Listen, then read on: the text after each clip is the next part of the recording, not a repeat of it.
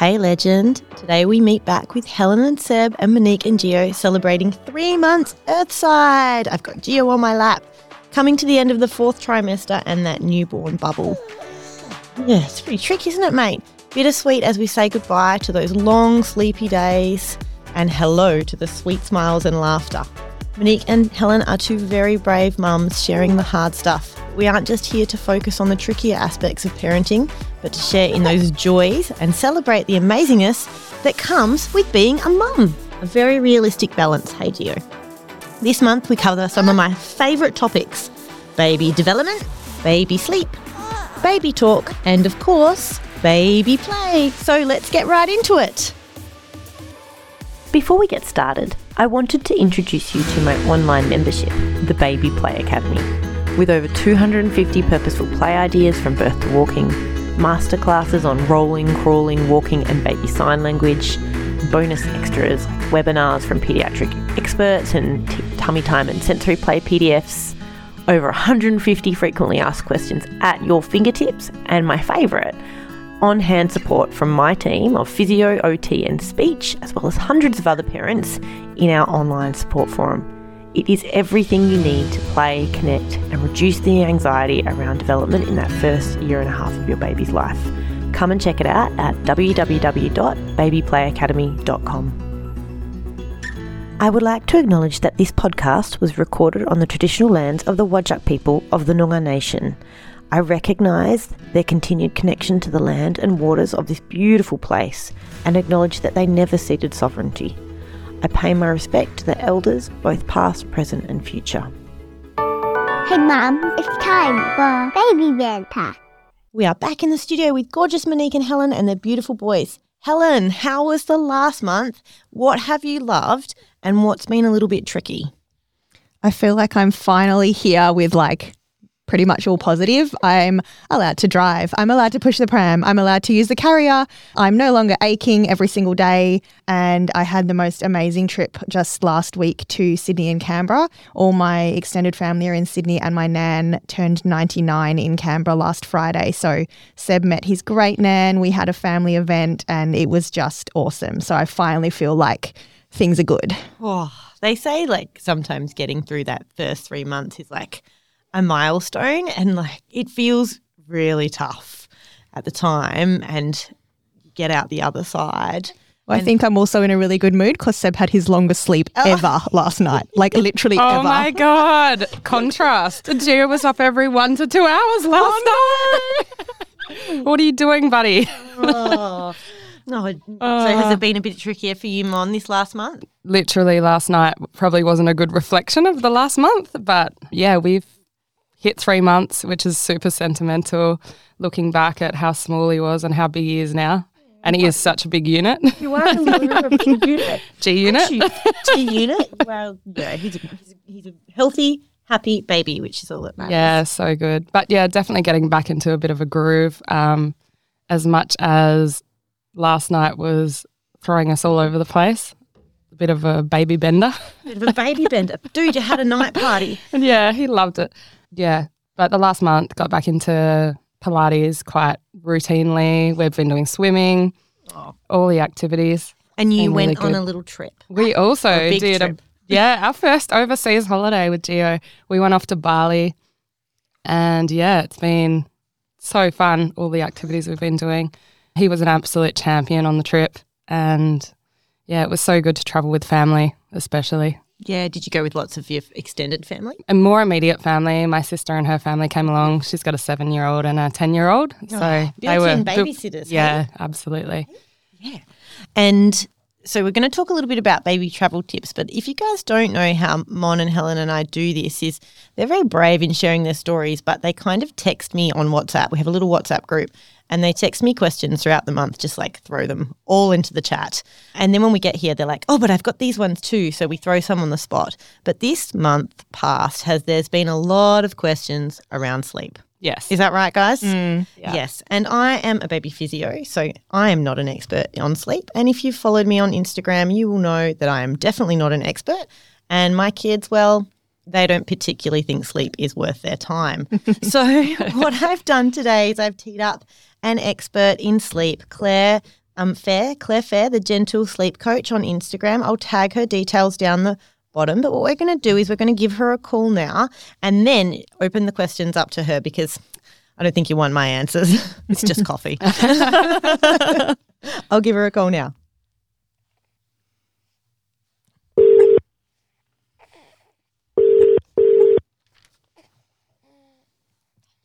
Hi, Hi, Claire. How are you? It's Nicole. I'm here. good. Hello, hello. So, thank you so much for coming on and sharing your time generously today. I've got um, Monique and I've got Helen here in the studio with me, and they've got their little boys. Hi, guys. Hello. Hi. And They, and you've got Gio. Gio's on my lap at the moment, and Seb is fast asleep in the carrier on Helen. And they have had so many sleep questions. And Claire, if, if you guys it. don't know Claire Fair from the Gentle Sleep Coach, she's an OCN Level One certified holistic sleep coach and a Circle of Security facilitator. We talked about the Circle of Security last time and how the thirty percent and Yeah. one of Yeah, my favorite good. things to Yeah. remind myself of. So she's really like we really align our values in how we work with families. So I really trust Claire's judgment, and she's been my volunteer as a phone a friend. So. Claire, I'm going to open the questions up to Monique and Helen. And yeah, guys, over to you. I might start because I had quite a fun night last night. Oh, Um, bless. young young Gio decided it was a good idea to be up every two hours, and he Oh, had got himself into a bit of a routine where he was sleeping six hours, then um, an additional four or three, and then an additional two after that, which was Yep. quite good. But yeah, every now and then he throws us a curveball, and there didn't seem to be anything really um, that was triggering the wake wake time. Um, but just going back to his general sleep, um, do the sleeps generally get longer as babies like link their sleep cycles? Because I notice his sleep cycles are about three hours. Um, I don't know if that is a sleep cycle, even. I'm no expert. I don't know if you'd be able to answer that one for me. Yeah, definitely. So, what is really interesting is infant sleep cycles are only 45 to 60 minutes in Ah, length. there you go. So, he's actually linking like three together if he's doing three hour stretches. Okay, It's really normal for them to clump them together in these things called sleep periods. So when sleep pressure is really optimal through the day, conditions are perfect, we may see three to four, well, two to four really, hour stretches in that age bracket quite commonly. Yes. Um, does that get better with age? Yes. So like as he gets older, like a lot of the time what will happen is his needs will kind of shift and change. He might not need as much contact and proximity. He might not have as intense sensitivities to things like wet nappies or discomfort. We might Yeah. find he can go longer between feeds. And certainly, like with age, it- generally will be the case that if we are seeing what sounds like actually really good stretches, that that progressively gets better, especially towards like that nine to 10 month mark, which is usually like quite a sweet spot in terms of starting to see some longer stretches. Yeah. Claire, can you tell my children that? Because they, they didn't follow that routine. Uh, they barely got through one 45 minute Definitely session. so. They're like 25 minutes. That's me, mom. I'm ready for the rest of the day.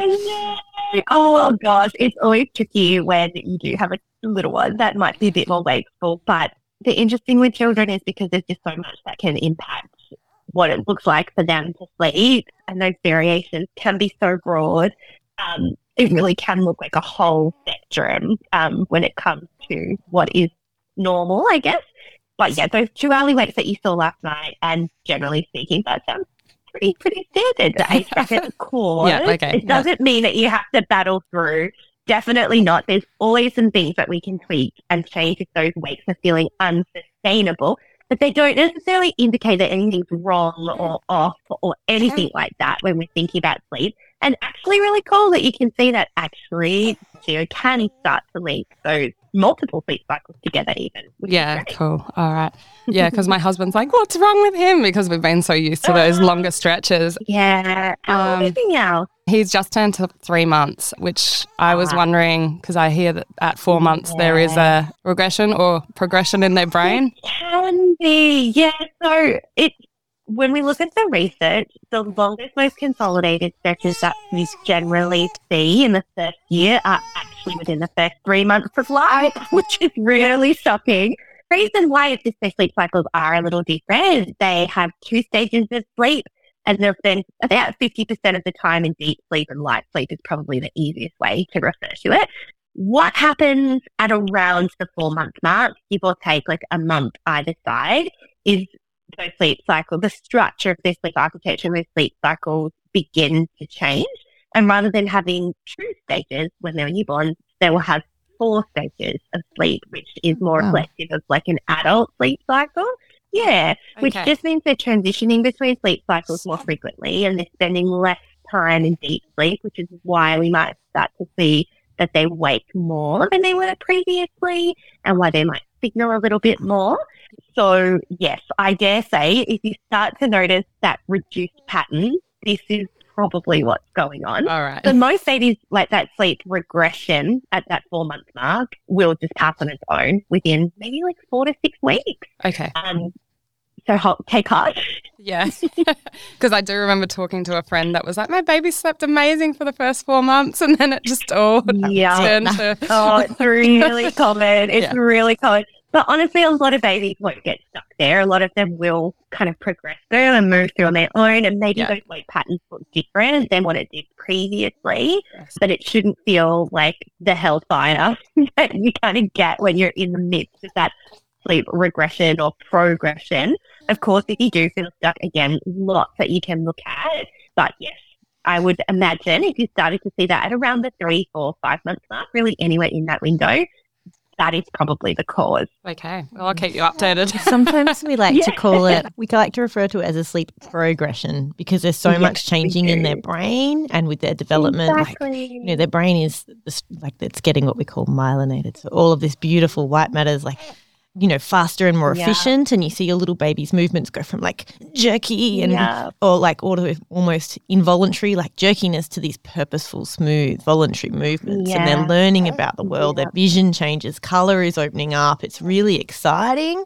And the Mhm. personality impacts on that as well. And so, yeah, it's all we like to call it a bit of a progression because there's all this cognitive development going on. And, you know, sometimes the hardest thing about babies is they keep changing and what we what we, we we have to keep adapting to their to their Yeah, new their new needs and their new wants and their new desires. So this is about the time we talked about last time around three to four months where they'll be like, I'm sick of playing in this room. Mm. I want a different room. yeah. And after our trip to Bali, actually, I noticed that his sleep was kind of thrown out a bit, but I'm assuming it's just because he mm. like was exposed to so many new experiences over that period. Who knows? Yeah. His brain developed It and definitely. Yeah, Yeah, the don't world is like so overwhelmed. Well, not overwhelming, but there's so much stimulation when there's so little. Like definitely things like travel and new places and experiences and being out on the go and everything like that versus coming back home. Like sometimes it can just take a little while to get back to baseline for sure. And Claire, sometimes like there is a few nights, like a couple of nights in a row that are tricky, and sometimes it's more of an Mm. ongoing thing. And like you feel really alone in those nights when you are up every two hours and things aren't working. And do you have any do. tips for Helen and Monique and all the parents listening? They're just all they're in there like feeding at the moment. The, the babies are like, no, we don't want to do podcasting today. We want to instead. we want to be on the podcast now. Um, do you have any tips for mums who like I know that I would feel really alone being up and not being able to like get the, my little ones back to sleep and just sitting there and like I think I was saying to someone the other day in that four month sleep progression or progression Oh, yeah. with my son Will like I think I, it was like 3 a.m. and I don't think I'd slept and I'd fallen asleep feeding him and I had a dream that Mm. something was biting me and so I'm like trying to hit hit it off my breast and I woke up and I was like oh my god Will I'm so sorry my darling I'm so sorry darling I'm so sorry but I was so Oh, sleep deprived and that was the start of a very bad downward spiral for myself. But do you have any Yeah. other any tips to sort of help mums and dads if they're in that situation? Mm-hmm. Like, you know, general tips and then how to reach out for support. Yeah, absolutely. And this is a really tricky thing because sometimes we do just get random bad nights, like what you were talking about before. Like there's so much development going on for babies, like especially in the first year of life, that sometimes they just have like these moments where it just seems like out of nowhere for legitimately no reason at all. Sleep just takes a hit and they start to wake more frequently. sometimes I get panicked DMs from people being like, oh my goodness, my baby's been sleeping so well, but last night they woke every two hours or every hour. Like, why did they do that? And the first thing that I say to them is always just like one bad night does not mean that everything is bad. It's definitely worth firstly just actually giving it some time to see if it levels out on its own. A lot of the time, if it is just that developmental, I guess, regressions that can come with the developmental progressions or the sleep regressions that we can see interlinked with development progressions is Mhm. probably a more accurate way to put it. Yeah. Sometimes sleep might just take a hit for like a couple of days Mm. and will level out on its own within a week. So Mm. that's the first thing is perspective and going, okay, like, is there anything new and exciting going on for my baby right now? Have I noticed that they've started to do some fun new things? Like, are they reaching for things? Are they rolling? Have they just started crawling? Are they babbling more? Have they started to say some words? Mm. And if it aligns, just take the pressure off, remind yourself, hey, this is probably really normal, and just see what happens within a week. If it's ongoing, of course, a lot that we can do. And something that I talk to my clients a lot about before we even start to focus on how do we actually change those patterns overnight is how do we help ourselves first and get ourselves to a baseline Mm. because when you are tired and sleep deprived, even if you really want to see things change, like it's hard. It's Yeah. hard to just exist. It's hard to make changes and it's hard to face the next coming night. Mm. And that can take a big toll on your mental health. There's a big, there's a really cool visual that I saw once and it was like this mum standing in a window saying she feels all alone. And then it zoomed out to like a picture of like the world and these little lights on everywhere with all the other mums doing Mm. the same thing at the exact same time, probably all feeling the same way, but remembering that actually there's a big community of, of mums and dads out there who are in the same spot. And I think sometimes we can feel it's just us and we're the only ones that are in that. But realistically, almost everybody who has a child will experience that feeling and go through those pits at one time or another. So some things that I talk to clients about, like how do we get ourselves, how do we face the day, even after a hard night? How do we fill our own cup? How do we get back to baseline when we are struggling through it? Firstly, the village, which Mm. is hard in are we in 2023? Yes, I nearly said 2022. How embarrassing. which is hard in 2023 because we're so spread apart from our families Yeah. and friends and community can be tough. But the village can be a virtual village. You can join Facebook groups, tread carefully, but there are some great ones out there that offer some encouragement and support around the things that you're going through. There are lots and lots of great Instagram pages that are going to talk to biological norms with infants Yeah. and their sleep and really encourage you so that you don't feel alone and don't fill you with unrealistic expectations. So Mhm. starting to kind of look into filtering what you consume. Does it actually support and encourage or does it Yeah. make things feel worse and unachievable? And then practical things like thinking about getting out in the sunshine and going for a walk first thing in the Mm. morning Yeah. so that we're getting exposure to fresh air and some sunlight. Cold showers, shocking, but the research shows that I think it's a cold blast at the end of the shower increases dopamine, so that feel good hormone, by I think it's 250%. And Oh. it's literally proven to reduce stress and fatigue. So No it way. will physically make you feel better. I know, shocking, right? So just a cold blast at the end of the shower, actually getting ready for the day. I know PJs feel appealing, but nothing makes me feel like a potato more. I think that's one Vegan thing that my husband always thinks like, oh, if you didn't have a great night, like, do you want to take it easy today? Do you want to just, you know, cancel? I'm like, actually, no, I actually need to get out the door and go to the thing I'm meant to be going to because then I feel like yeah. I've succeeded in what I was meant to be doing, not just like, Yo, not just, oh, I didn't do it because it was a bad night and now I'm not going to do anything. And Mm-hmm. it, it's a hard balance between exactly. rest and doing It things. is. I wash my hair. It is. And I think thinking about like what fills your cup, and of course, if filling your cup looks like lying on a lounge and watching Dr. Phil for an hour and a half, like great. but if not, like you I sandwiched me for a good yeah. season there. I sandwiched my bad night last night with a bath last night before I went to bed, and then I washed my hair this oh, morning. Oh, you so. I actually feel okay. Right. Exactly. Or things like even just listening to like a podcast, like doing a Mhm. dance party with baby, like first thing in the morning, or, you know, meeting a friend for coffee rather than focus, like worrying about you know, being home for a nap or YouTubing for yoga and using Mm. baby as a weight, something like that. That's a, yeah, it's one of our strategies the psychs recommend is like opposite emotion. So like you find something that evokes that opposite emotion and you know that, you know, whether it's So clever. Yeah, really and washing your hair as a new mum is Yes. so good. So Claire, let me just prizes if you can put a face mask on after while you're blow drying it. I'm Oh. like, yeah. yeah. oh, Claire, let me summarize. So if you have a not great night and it's or a couple of not great nights in a row, you need to get out in the sun, then blast yourself with cold water and do some fun things for yourself. No, in that order. in that order, in that order, and Uh, your own sleep. Like, could yeah. you give yourself an early bedtime Oh. I, So we all say that. to- Nobody does. I know. If We've all got. What do they call it? Procrastination revenge. Oh, it's such. But oh, could you go to bed at a normal bedtime? And if you have a partner, could they just take the first chunk of weights for the night or the second? And could they take Bub from 5 a.m. and could you give yourself even a three or four hour block of uninterrupted sleep if they're going to work? That should give you until about 8 a.m., which might be a good little catch up at the end of a hard night. Things like that can sometimes make a really big difference as well. Yeah, and oh, hang on, Helen wants to jump in. We're just going on and off to try and poor little Gio's Oh, not having a happy time. He's he Oh, needs his sleep. He's had a big night, and he's he's Oh, saying, "Mum, I need you." So we're trying. We're just trying to keep a nice, calm environment here in the podcasting He's studio.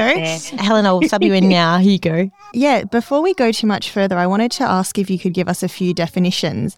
I've seen Mm. like Instagram posts about, I think it's called sleeping pressure. And Oh, what exactly is that and how do we do it? And also, when does it change from like baby is asleep, baby is awake versus having a nap cycle? Because a lot of the stuff is like at, you know, eight months, your baby might need three naps and then they might change to two and da da. But at the moment, so my bub Seb is two weeks younger than Gio, so he's not quite made it to three Yeah. months yet. And I kind of just still do the on demand and play it by ear. But, Yeah, you know, I just don't really know when I'm expecting to see official awake time and nap time versus like what's happening right now. Right. Yes, definitely. And it really can feel messy. I honestly feel like sleep can feel messy in terms of naps and how many naps they're having and whatnot. Mm. Probably until we're around the four ish month mark. And babies perhaps handling around about two hours ish of awake time. And once we've kind of got about that, it should flow that regardless of how much they sleep, we can confidently assume that will only fit about four naps in the day, even if they're only half an hour. But that will really happen like anywhere, I would imagine, from four to five months the most. And until then, it really can just feel all very messy and like we don't know which way's up. Mm. The good news is from there, what essentially happens is their tolerance to sleep pressure, which I'll explain to you in a little minute, will increase and they'll be able to stay awake for longer. Mm. And that's where we start to see naps kind of dropping off in response to that. So once baby starts to move towards being able to handle, say, two and a half hours of awake time, you might find that quite naturally that four naps, that fourth nap that you had at around that four to five month mark, perhaps, just drops off all on its Mm. own. And once it's down to three, you might feel like you've got a fairly good rhythm. Of course, there is variation around when about you feel like they typically fall if you're waking your baby at a consistent time in the morning. Mm. So that can then be really helpful. And then from there, again, their tolerance for how much time they can spend awake will continue to increase. So that same process will happen again. And then all of a sudden, that third nap just won't fit in. Or if it does, it'll feel like you have to have like a really late bedtime to get it there because now baby doesn't seem tired until they've been awake for like three plus hours. So quite naturally, that last one just drops off. And that's where we kind of end up on two, which will be typical anywhere from six, but all the way up to like eight to nine months of age, I would say is a really average window for that to happen, depending on what awake time a baby's kind of tolerating. And then from there, once we're down to two, I would think that's the most common time that people feel like they've fallen into like a schedule, if you think about it that way. Because once it's down to two, it's pretty predictable, like what's going to happen. And it's fairly standard, like when you expect your baby to be able to sleep. And it is just smooth sailing on, on from there.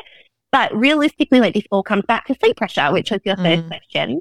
And like, what is sleep pressure? So if we're going to get very technical, sleep pressure is one of the two mechanisms that's driving sleep. So there's the circadian rhythm that we've all probably heard about. Mhm. And there's this other thing called the homeostatic sleep drive or homeostatic sleep pressure.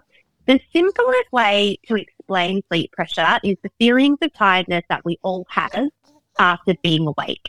So essentially, sleep pressure is built through babies spending time awake. It'll be lowest in the morning and highest at night. And legitimately, all that naps are doing is relieving a bit of that sleep pressure so they can make it through to bedtime because they can't handle the same amount that we can as Mm. adults. Mm. So essentially, sleep pressure is the feeling of tiredness.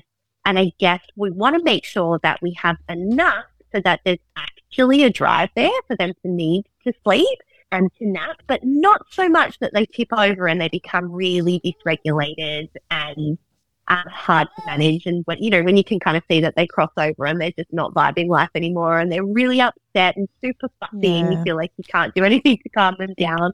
And I guess that's probably, yes, So I, I obviously have two older children now, three and seven, Yeah. and with Yes, yes. with Will, he he would wake like this is seven years ago, so a long time ago. Not as much accessible information, different things, but you know we had the follow the the nap guide of the your baby would get up at this Mhm. time and you'd schedule sleep in in this time, and he would not follow any of those predictable No. patterns and that kind of got me into a hole that I was thought I was something doing something wrong. Not at and all. like that spiraled from there. And then i had claire who's now three and she was a much Yeah. more typical like you know i would nap and i would do this and i would go to sleep. Like she'd have her night parties which we'll talk about more later on a different podcast but you know she had her own sleep struggles and would be awake for a long time. But i think the because will didn't follow that schedule and his sleep needs were so low and like they still are to this day like Mhm. that's just him as an individual.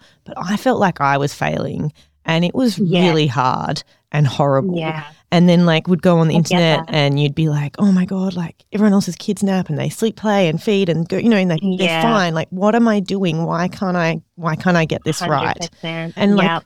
I just want to emphasize for our listeners out there that like there is a spectrum and oh, there's only so much Yeah. that you can control with your baby. And I think absolutely Probably what I would like you to chat about for Monique and Helen and the listeners, please, Claire, is like the difference Mm. between because like it's around this time that you start seeking support.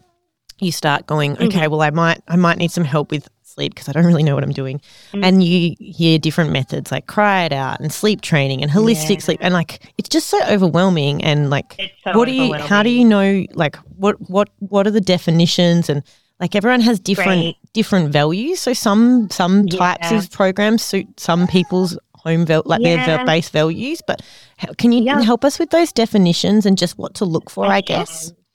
Absolutely. And what you're talking about right now is a perfect example of this because the variations of like what we're talking about with sleep pressure is so vast and broad. And this Mm. is why there's like no one specific awake time or number of naps or anything like that that's going to suit each child because the range of Mm. what they might need is actually up to seven hours to Wow. be considered normal Yeah. so the range of sleep. So you can imagine you have somebody like yourself who has a low sleep needs child, and I've had one myself too, Mm, that's sitting at the bottom end of the scale. mm, If you compare them to all of your friends' children who are maybe at the top end of the scale, yeah. of course you feel like you're doing something wrong because you have a baby that's legitimately sleeping seven hours less overall Yes. than And. I say this to Yeah. parents all the time. Like, it's okay for a baby to be crawling at six months and another one to be crawling at 12 months. Like, that's normal. And then, like, I'm sitting here in the sleep version of that going, oh my God, what am I Oh, doing? such- and I think this is when it comes unstuck is I think a lot in if we're thinking about definitions and differences, Mm, the main difference between like a holistic sleep consultant, such as myself, or a traditional sleep trainer is there probably isn't an acknowledgement of what we know to be very normal ranges Okay. and variations. Yep. So this is when the internet and schedules can be really overwhelming because they will be written to suit the absolute top end of sleep needs. So these are the mm, schedules that are going to suggest 12 hour nights mm, and three to four hours of day sleep, mm. which is probably over the recommended average, but Yeah. at, mi- at minimum, the very top end. Yeah. And if that acknowledgement isn't there, then you are left in a really tricky spot. So I think the main difference between like holistic sleep consultants, such as myself, is firstly, we won't be using any sleep training methods at all. So we don't use Yeah. any controlled Yeah. crying, cry it out, time intervals, declaration. We focus on the biological norms, and that Yep. does not mean that you have to be stuck in a sleep crisis. And I think that's a really big misconception. It doesn't mean you have to bed share and feed them back to sleep, but it does mean that we stand the attachment needs of a child Yeah. and that they can't self-soothe and that Yeah. they can't self-regulate. So whilst we're making changes, we'll focus on how we can shift that whilst being really sensitive to those things. Yeah. And it won't be unrealistic. So we wouldn't imagine that a low sleep needs child, such as Nicole, would need 12 hours of sleep overnight and four hours of day sleep. And we wouldn't structure it to look like that. Oh. And Um, where were and you seven years ago? there's sleep there. I know. Whereas I think if we're looking at traditional sleep training, what we'll probably see is quite rigid schedules most of the time. And I Yeah. say that most of the time because I actually have a few, a very few friends who Mm. are actually traditional sleep trainers Yeah. Yeah. from way back when. And I know that they wouldn't suggest one size fits for all in terms of timing because that's a really broad generalization. But also, Um, if you have a of course, some if you have a baby that's falling without within an average, then like Yeah. those programs are probably going to work as well. And you yeah, know, and exactly. it's like if you have an easygoing yeah, it's all it's all about Yeah. personality and those genet and the sleep pressure and the genetics and temperament, all of those different things. And so I think it just, and I think you hit a point before. You just talked about self soothing and settling. And I think that the terms are really confusing. Like, do you expect your four months to self soothe? Like, I don't even expect my three year old to self soothe. Like, I she can't. even- I think Wait, I seven-year-old me. started soothing like five years ago. I had a nightmare last night and I had to cuddle my husband to get back to sleep. Like? I'm so, I was so anxious. no, Mm, hundred percent. And I think that's a really good point. And self settling mm, again, like from a holistic sleep coach perspective, is highly temperament based mm, and not at all necessary for a Mm. child to sleep well. But mm. I think if you were to cross over into the traditional sleep world, would probably be one of the main focus points. Hang and on, I'm just going to highlight that point that you just said. So Yeah. self-settling isn't necessary to sleep well. No, I'm just going to. Can No, we just repeat not. that for everyone in the back? It is not Drop the mic, Claire. To sleep well, drop it. I'm honestly, hand on heart, will say almost zero of our clients that we work with Mm, have a goal of self settling or Mm. a baby that self settles. They Okay. will always have some form of support to fall asleep. This is where you can find, oh, I could talk about that for ages, but I think where the whole premise of this comes unstuck Mm. is that babies need to learn to sleep, right? Yes, Or they that's need what to we get learn told. to sleep cycles. And then these sleep me is a biological function that Like- can't be taught, just like eating or breathing. God You're teach your baby to crawl. You can't. Exactly. Exactly. and if you break it apart, if we know that a sleep cycle is an hour in length, if your Mm. child has ever slept longer than an hour, they know how to link them. So you Mm. don't need to teach them to do that either. Yeah, you don't need to Um, teach them. Nick. and I think push we're- yeah, Yeah. I know. so no, you don't. We can change things that aren't working, of course. Like if you've been bouncing your baby to sleep and they're now 15 kilos and your back is breaking, of course you don't need to keep bouncing them, but it doesn't mean that you need to have them fully self-settle to be sleeping well. And there's so many babies that do self-settle and wake frequently all night long. Yeah, So yeah, yeah. that's a big myth. Big myth. I like that busting of myths, and I wish my you were Oh, there for my love it. Achilles tendinopathy seven years ago as well. Uh, Oh, it can get strenuous. all that bouncing of the That we ten find kilo out. baby. Oh my god, Oh. yes. Um, We've all uh, been there. Helen, did you have any? The girls have just been like literally like busy bees in the background, feeding, changing, love it. like doing all the things. So I think they're like Yeah, really excited to listen back to the podcast, and they're hearing me speak, And I- and they're like, "What is she saying?" I know. I was like trying to get the headphones back on. Oh, You're so what? I'm Mm. impressed that you managed. Oh my god, they're so amazing. they um like you know they've got it. three months old. They're here. They look gorgeous. I was like, oh my goodness. And you know, last month it was a little bit more dishevelled at the two month point, but they've obviously both like "Whew, we've had a shower today.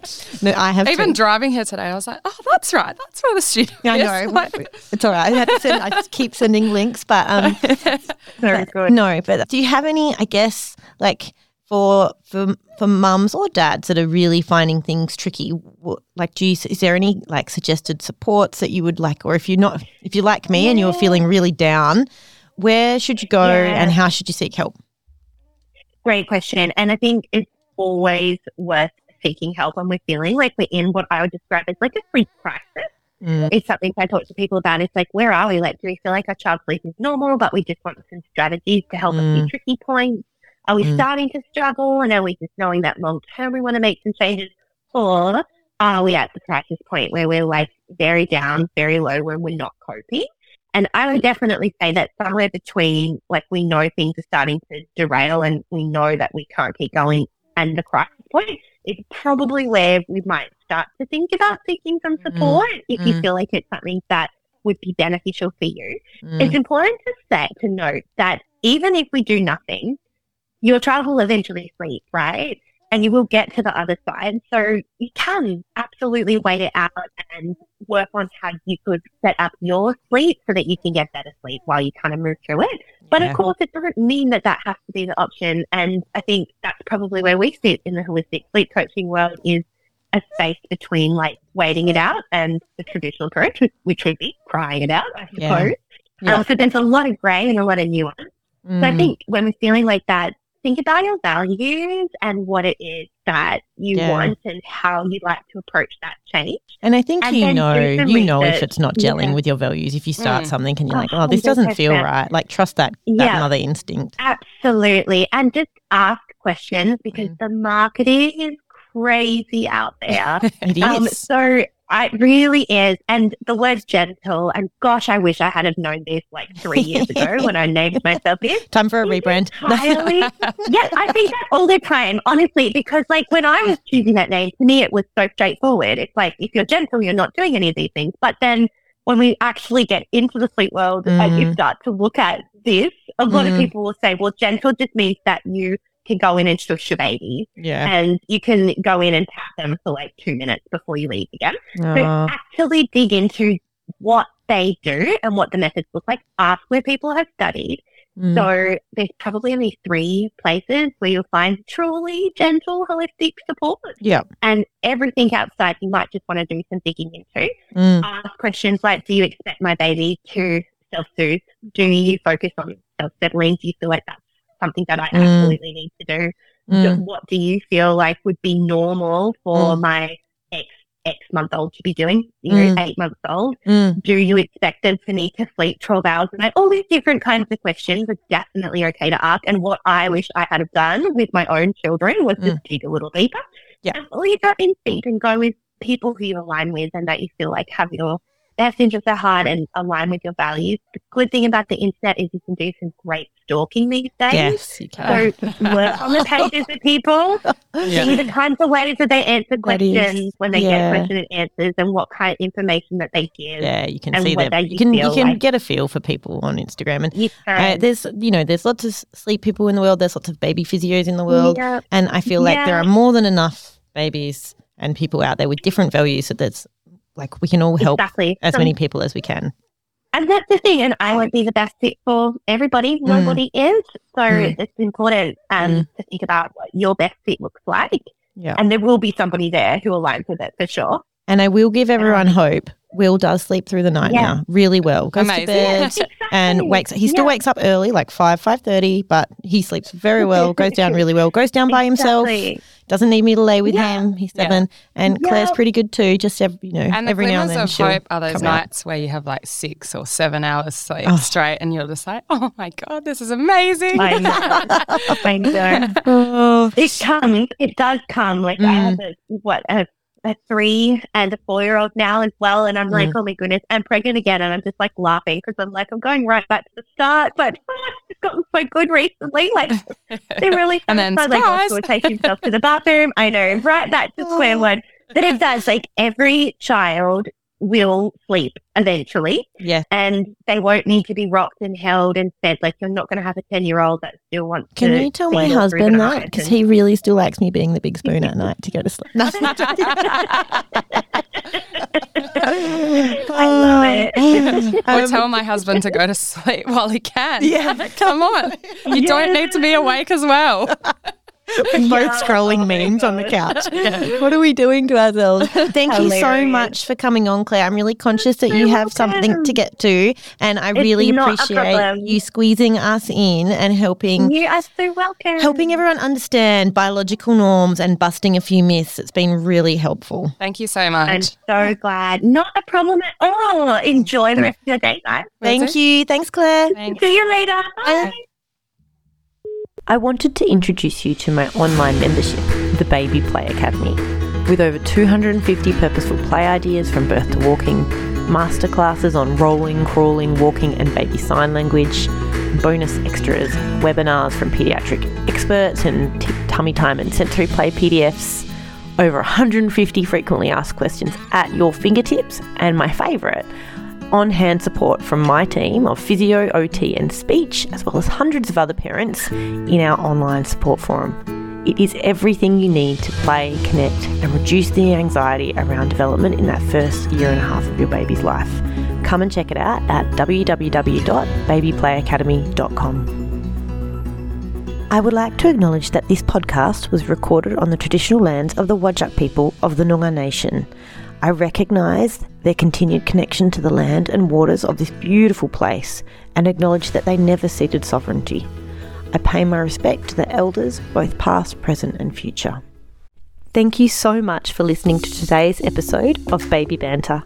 If you've enjoyed it, or if you have more questions, let's continue the conversation over on my Instagram, Nicole underscore kids physio. You can also check out NicoleKidsPhysio.com for lots of goodness as well as the freebies mentioned today. Do you know a new parent or have a family member with questions? I would love it if you could share this podcast with them. Don't forget to leave a rating and review, and I'll see you next time on Baby Banter. Hey, Mom, it's time for Baby Banter.